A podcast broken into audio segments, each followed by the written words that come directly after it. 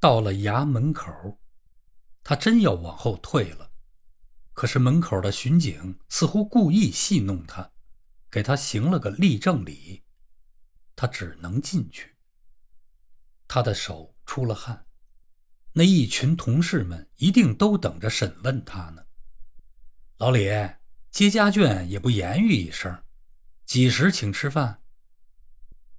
哼，吃饭，那群东西和苍蝇是同类，嘴不闲着便是生命的光荣。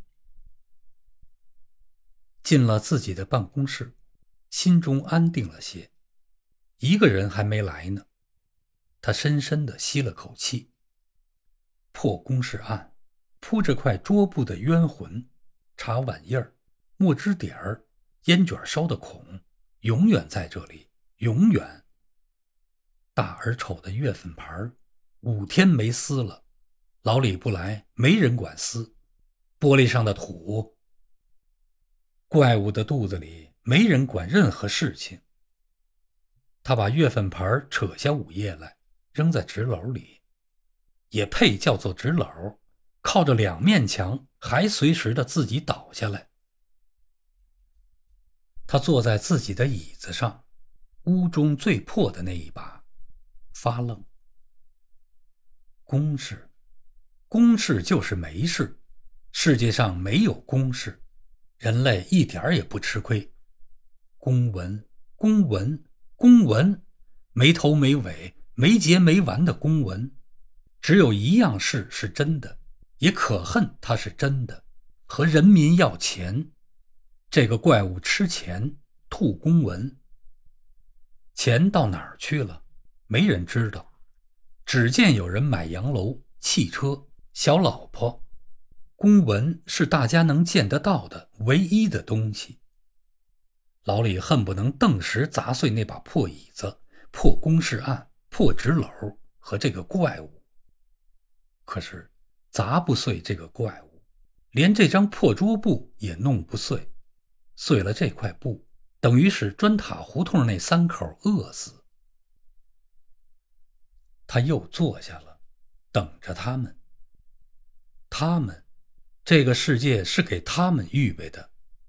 在家里，油盐酱醋和麻将牌；来到衙门，一进门有巡警给行礼；进了公事房，嘻嘻嘻，讨论着、辩论着彼此的私事。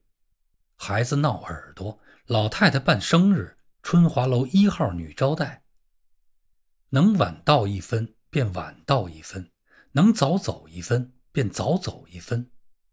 破桌子，破茶碗，无穷无尽的喝茶，烟卷烟斗一齐烧着，把月份牌都照得看不清。老李等着他们，他们是他的朋友，在某种程度上也是他的审判官。他得为他们穿上洋服，他得随着他们嘻嘻嘻。他接家眷得请他们吃饭，他得向他们时常道歉。邱先生来了，啊，老李回来了，家中都好。和老李握了握手。邱先生的眼中带着点不大正经的笑意，老李的脸红了。邱先生没往下说什么。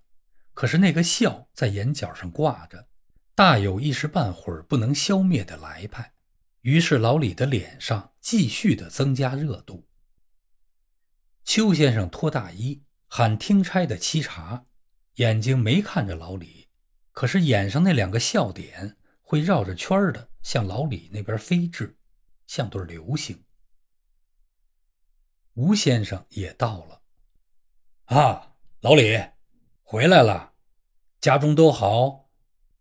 和老李握了握手，他的手比老李的大着两号，按着手套的尺寸说，柔软滑溜，带着科员的热力。